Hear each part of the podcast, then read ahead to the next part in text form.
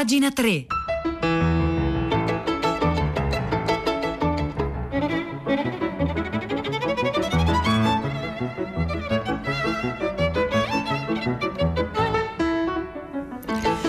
Buongiorno da Marzia Coronati, bentrovate, bentrovati a pagina 3, la cultura nei giornali, nel web e nelle riviste. Sono le 9 in punto di mercoledì 25 agosto e da oggi il mondo possiamo dire che sia meno preciso. In realtà questa frase l'ha scritta ieri qualcuno in un post eh, su, su Facebook, mi sembra, e secondo il nostro Valerio Corzani una delle menti musicali di questa radio è forse una delle migliori osservazioni fatte subito dopo la notizia della morte di Charlie Watts, lo storico batterista dei Rolling Stones. Significativa forse anche una foto che è stata messa sul profilo eh, ufficiale Twitter di Keith Richards con una batteria eh, vuota, senza nessuno eh, seduto sul, sulla sedia. Ecco, Charlie Watts è scomparso ieri a 80 anni, lo ricordano tutti i giornali che gli dedicano pagine intere, lo ricorda ad esempio Aldo Nove su Avvenire, Stefano Mannucci sul Fatto Quotidiano, Gino Castaldo su Repubblica, il ricordo, il ricordo di Castaldo è accompagnato anche da un'intervista al musicista della premiata forneria Marcona, Marconi, scusate, eh, Franz Di Cioccio, anche lui batterista, che ricorda in questa intervista che Watts aveva sviluppato un suono riconoscibile grazie soprattutto alla sua impostazione, impostazione jazz. Gino Castaldo in questo articolo che trovate oggi sulle pagine eh, di Repubblica scrive Watts dava sempre l'impressione di essere del tutto indifferente a quanto avveniva sul palco. Faceva il suo dovere benissimo, teneva il tempo, che non è poco, e lo faceva alla sua maniera, senza mai picchiare per l'appunto, piuttosto mantenendo un suo lievissimo ritardo, alla maniera jazz, il che secondo molti analisti è in fin dei conti l'ingrediente segreto del sound degli Stones, quello che, unito al battito più regolare del basso di Bill Wyman alla chitarra ruggente di Richards, determinava l'inconfondibile lieve slittamento sul tempo che ha fissato tanti pezzi del repertorio Stones. E un altro bel ricordo lo troviamo sulle pagine del manifesto, lo firma Andrea Colombo. Cosa ci faceva un batterista jazz nella band che passerà alla storia come l'incarnazione stessa del rock?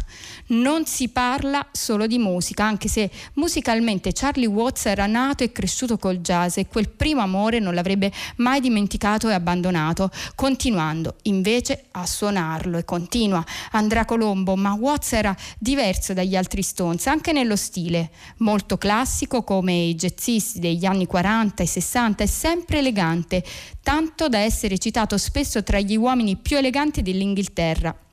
Calmo, quasi compassato, sempre ironico fino all'ultimo. Per una volta il mio tempismo è stato un po' sbagliato, commentava parlando della sua malattia ancora pochi giorni fa. Quando Mick e Keith, i Glimmer Twins, volteggiavano, il primo sulla scena newyorkese più alla moda, il secondo tra una droga e l'altra, Charlie collezionava divise della guerra civile americana. Mentre Bill Wyman, allora bassista del gruppo, contava le avventure di una notte con le groupies a centinaia e Mick si affermava come il principale sex symbol della sua epoca, Watts restava fedele alla moglie, sposata nel 1964, meno di un anno dopo essere diventato un Rolling Stone. Compariva con parsimonia estrema sulle riviste rock e mai su quelle di gossip. Per certi versi era quasi tanto anomalo quanto Ian Stewart, che è stato di fatto il pianista della band fino alla scomparsa nel 1985, che doveva essere tenuto nascosto proprio perché la sua normalità stonava con il look e l'immagine pubblica degli Stones. Charlie, eh, ricorda Andrea Colombo, nascosto non è stato mai. In realtà, proprio per la sua distanza dagli altri, rappresentava una specie di controcanto ironico allo stile della band. A modo suo legava perfettamente con gli Stones, nello stile come nella musica, e del resto proprio lui aveva regalato il titolo al primo film sugli Stones, Charlie is My Darling, un documentario in bianco e nero del 1966 diretto da Peter Whitehead e mai distribuito distribuito fino al 2012. Veniva dalla grande scena blues della Londra dei primi anni 60, suonava la batteria in una delle band seminali dell'epoca, si ispirava al bebop. Eppure, conclude Andrea Colombo in questo ricordo che trovate questa mattina sulle pagine del manifesto, eppure nel sound degli Stones Watts era essenziale quanto Mick Jagger e Keith Richards ne era ben consapevole. Quando negli anni Ottanta Mick lo svegliò nel cuore della notte urlando Dov'è il mio batterista? Si vestì di tutto punto, scese nella suite dell'albergo con massima calma e mollò un cazzottone alla superstar non permetterti mai più di chiara- chiamarmi il tuo batterista, tu sei il mio fottuto cantante. Fu un caso più unico che raro perché Charlie Watts sfuggiva anche alle leggendarie tensioni fra i membri della band, eh, quelle che alla fine travolsero e distrussero il fondatore Brian Jones, ma che a lungo negli anni Ottanta divisero anche Jagger e Richards, come ricorda appunto Colombo. La sua musica era come il suo stile, precisa, ricercata, mai appariscente, mai pensata per esaltare il proprio ruolo, ma sempre finalizzata solo alla creazione di un suono omogeneo e originale dell'intera band. Ecco, questo era il ricordo di Andrea Colombo, di Charlie Watts, ma tutti i giornali oggi ricordano il grande batterista, per cui avete solo l'imbarazzo della scelta.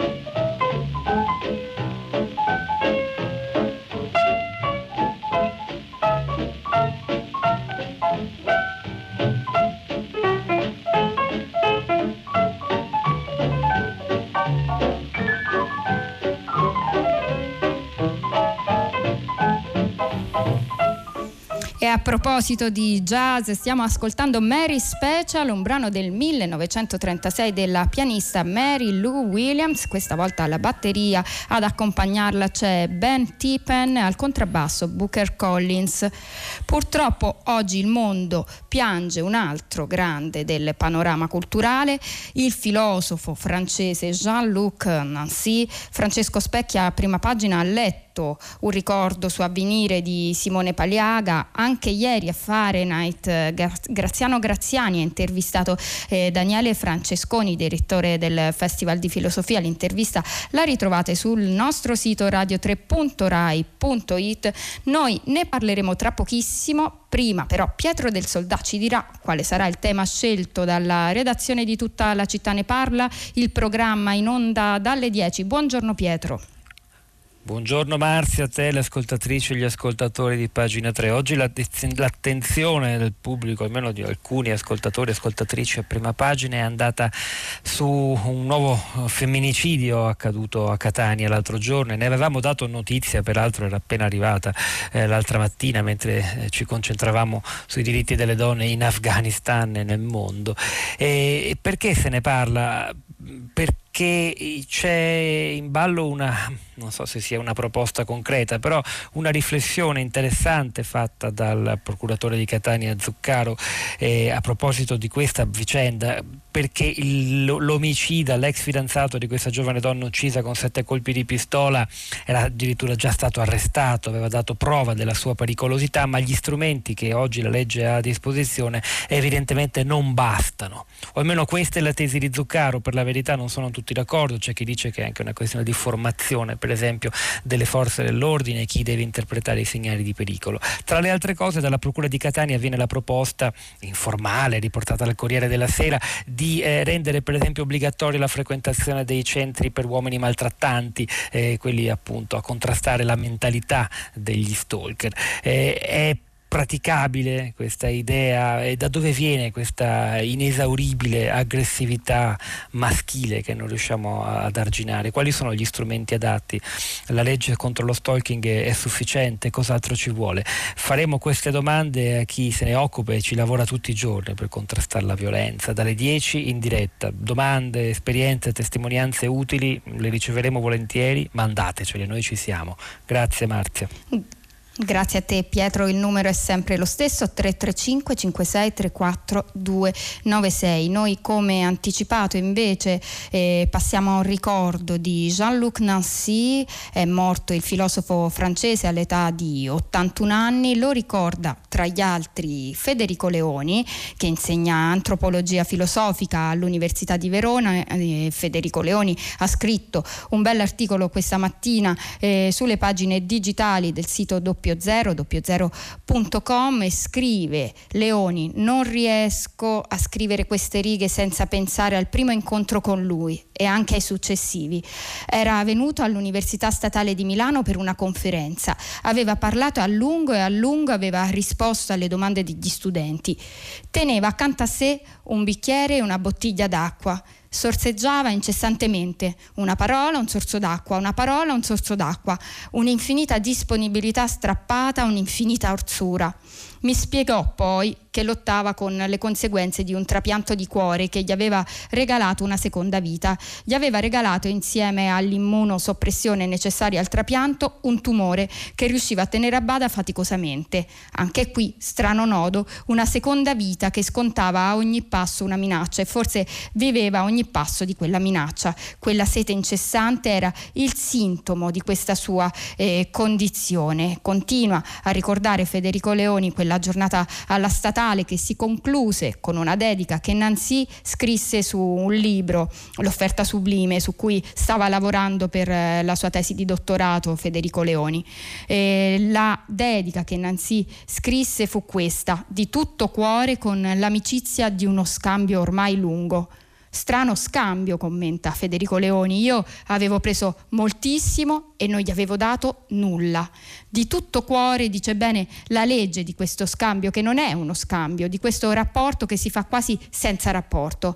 Anche il suo maestro, Jacques Derrida, quanto aveva lavorato su questo strano scambio che è il dono, su questa differenza che non è tra qualcosa e qualcosa, ma è una specie di differenza senza cose presupposte, una differenza da cui dipendono tutte le cose che pensiamo, che pensiamo siano presupposte, identificate in se stesse, coincidenti col loro perimetro. Derrida poi forse era un maestro per Nancy, forse non esattamente, era senz'altro un compagno di strada di dieci anni più vecchio, uno che aveva aperto una certa strada, quella che metteva al centro il problema della differenza e della decostruzione, cioè del gesto teorico che mostra il cuore delle identità, delle concrezioni, delle costruzioni, un sommovimento più profondo, quasi una vibrazione, un gioco di piccoli spostamenti e piccoli equilibri, un reticolato regolatissimo di smottamenti. Strada che Nancy aveva imboccato quasi in contemporanea e con un'autonomia crescente. Verrebbe da dire contromano, se vogliamo tenere fede alla metafora stradale, se vogliamo pensare a certe reazioni stezzite di Derrida di fronte alle uscite di Nancy. A differenza di Derrida, Nancy dava corpo alla differenza, tanto quanto Derrida cercava di sottrargliela in ogni modo. Ebraismo inesauribile del primo, fondo cristiano-cattolico inesauribile del secondo, per quanto rigettato. Dare corpo alla differenza forse è una buona formula per dire qualcosa dei tanti percorsi che Nancy ha tracciato dentro a quella galassia che si chiama decostruzionismo. Anche qui mi assale un ricordo, uno di quei ricordi che nel corso del tempo non sappiamo più da dove vengano. Tante volte ci siamo tornati e siamo tornati al fatto di esserci tornati. Nancy lo scrive e lo racconta da qualche parte, o forse lo scrive e lo racconta lo stesso Derrida, il quale un giorno avrebbe detto a Nancy Caro Jean-Luc, lo sai vero che i titoli dei tuoi libri sono sempre più magniloquenti? Sono ormai al limite della paranoia. Si riferiva, credo, a un libro intitolato Il senso del mondo e in effetti dire che un certo libro andrà a esporre niente meno che il senso del mondo è qualcosa che sta a metà strada tra l'audace e il folle e certo è qualcosa che rigira la decostruzione, parola chiave di Derrida, contro se stessa. La rigira forse anche nel senso che ne fa tutto il giro e alla fine la usa paradossalmente, la usa per costruire. Derrida sottraeva, scarnificava e Nancy dava corpo a quella sottrazione. In mano sua quella scarnificazione prendeva corpo. Quello strano fenomeno che chiamiamo senso è forse questo prendere corpo di una sottrazione o da una sottrazione, secondo Nancy. Ecco, questa è solo una parte di un più lungo ricordo che l'insegnante di antropologia filosofica dell'Università di Verona Federico Leoni dedica a Jean-Luc Nancy e lo trovate oggi sulle colonne digitali di 0000.com.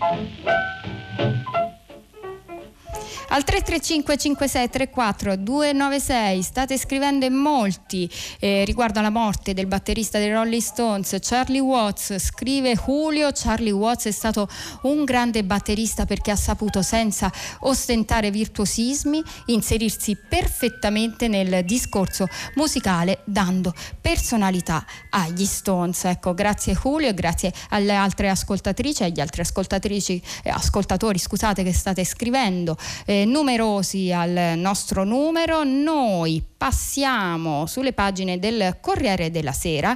Esce domani, edito da Marsilio, un saggio sulla donna che ha segnato un'epoca per la Germania, ma anche per l'Europa tutta, Angela Merkel. Eh, ne scrive Barbara Stefanelli appunto eh, sul Corriere della Sera. Eh, il libro si intitola L'età di Merkel eh, ed è stato scritto da Paolo Valentino, corrispondente del giornale, corrispondente del Corriere della Sera da Berlino, e ha scritto eh, risalendo e ridiscendendo il fiume di quanto è accaduto dagli esordi nel 1990 90 fino a questa ultima stagione a tratti amare appunto. Questo lo scrive Barbara eh, Stefanelli che recensisce eh, il libro di Marsilio in uscita eh, da domani. Scrive Stefanelli di ogni passaggio pubblico e di alcuni personali L'autore accosta la scena e retroscena, i discorsi ufficiali alle battute memorabili di una capitana attenta a controllare ogni parola, come fa per sempre chi è cresciuto in un regime ad alta sorveglianza, ma capace anche di un umorismo contundente e incredibilmente brava nelle, imitaz- nelle imitazioni dei compagni di Summit. Valentino ripercorre le date principali, le cene bilaterali, le vacanze italiane, le serate all'opera. Chi teme di trovarsi tra le mani un paludato saggio sull'eredità merkeliana può subito abbandonarsi a una lettura avvincente, stracolma di sorprese, di porte che si spalancano su una teoria di stanze affollate di leader. Bellissima, ad esempio, l'ultima sera con Barack Obama all'hotel Adlon davanti alla porta di Brandeburgo. E poi di persone comuni. Imperdibile la visita privata dei coniugi Merkel a Cristoforo Iacono, l'ex maître del Miramare, dove la coppia era solita solita scendere a Ischia, finita poi a Casatiello e Pastiera. Quindi non un saggio, non una biografia, questo libro, come anticipa lo stesso autore Paolo Valentino nel prologo, è il tentativo di raccontare la stagione al potere di una donna diventata adulta dietro la cortina di ferro, che con pre- perseveranza e tenacia, capacità di adattamento e durezza, discrezione e coraggio ha marcato come nessun altro un tratto decisivo della storia tedesca ed europea. E ancora scrive Barbara Stefanelli in chiusura di questo articolo, che è un'anticipazione del eh, saggio che uscirà, uscirà domani, l'età di Merkel di Paolo Valentino, scrive in chiusura del suo viaggio l'autore ammette quanto sia difficile immortalare il lascito di Angela Merkel e fissarlo in un concetto definitivo, perché anche le sue scelte più distintive hanno un elemento di incompiutezza, come se la sua forza avesse un lato oscuro legato a un pragmatismo che non riesce mai a volare. Ma il bello di questo libro, quasi un romanzo politico, è che il finale resta aperto. Lettrici e lettori arriveranno a farsi liberamente un'idea di quale sia il senso dell'età merkeliana e ci arriveranno d'un soffio dopo aver attraversato quelle stanze affollate, i ripensamenti sull'agenda liberista e sull'interventismo in Iraq, l'uscita dal nucleare dopo Fukushima, le, la crisi greca gestita con troppi danni e lentezze, lo slancio che portò Berlino ad accogliere un milione di profughi siriani, ma preparò il terreno all'estrema destra la resistenza sublime agli assalti di Trump, le riforme che stanno aiutando la Germania a diventare un paese per donne, fino alla pandemia che l'ha sospinta verso la svolta più audace, la mutualizzazione del debito nell'Unione Europea. Tutto questo per gli appassionati di politica estera arricchito da un racconto parallelo in tessuto di gemme, piccole, grandi rivelazioni dietro le quinte, dialoghi esclusivi con tanti protagonisti della diplomazia internazionale. Ecco, questa è solo una parte dell'articolo che Barbara Stefanelli dedica al libro di Paolo Valentino, un'uscita domani per Marsilio con il titolo L'età di Merkel.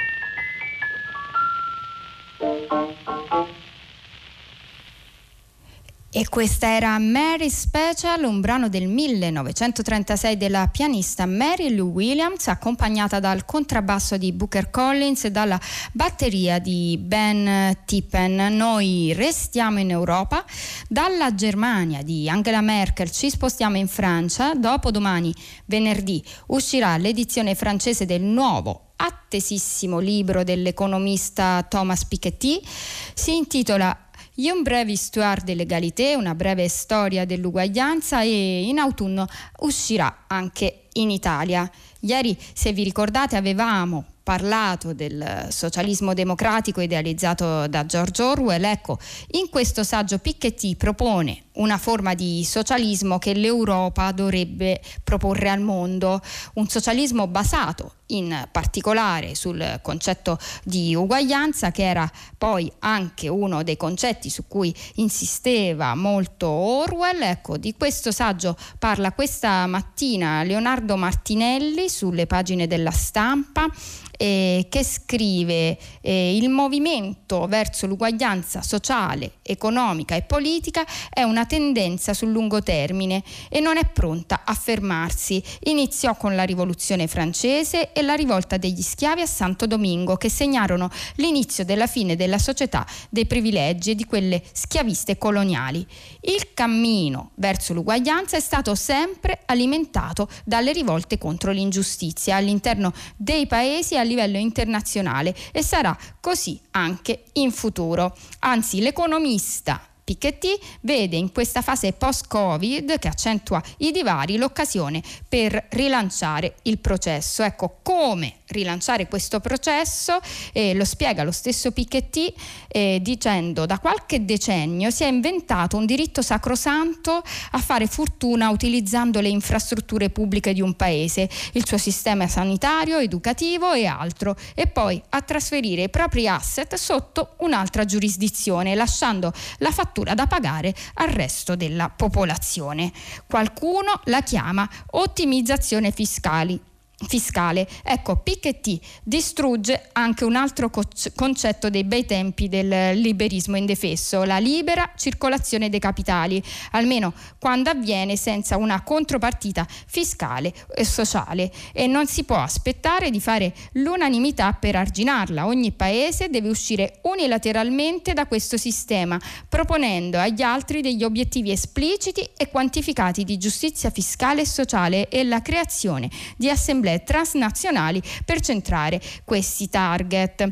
Insomma, secondo Piketty, l'idea di Reagan che le ineguaglianze fossero necessarie per accrescere la pro- produttività è una promessa che eh, non ha avuto i suoi frutti, è una falsa promessa, la promessa reganiana che per renderla don- dinamica si dovesse passare attraverso la riduzione della fiscalità dei più ricchi non ha funzionato. Storicamente è la lotta per l'uguaglianza invece che ha consentito la prosperità grazie a un accesso più ampio all'educazione e al sapere. Ecco, questi sono fatti storici. In parallelo l'Europa deve ritornare propositiva a livello del sistema democratico, soprattutto in antitesi con la Cina. È l'obiettivo di Piketty, quindi un nuovo socialismo demo- democratico e partecipativo. Quando si dice non esiste un'alternativa al capitalismo, sostiene Piketty, è un'assurdità, come se ne esistesse solo un tipo. Basta guardare alla differenza che intercorreva tra il capitalismo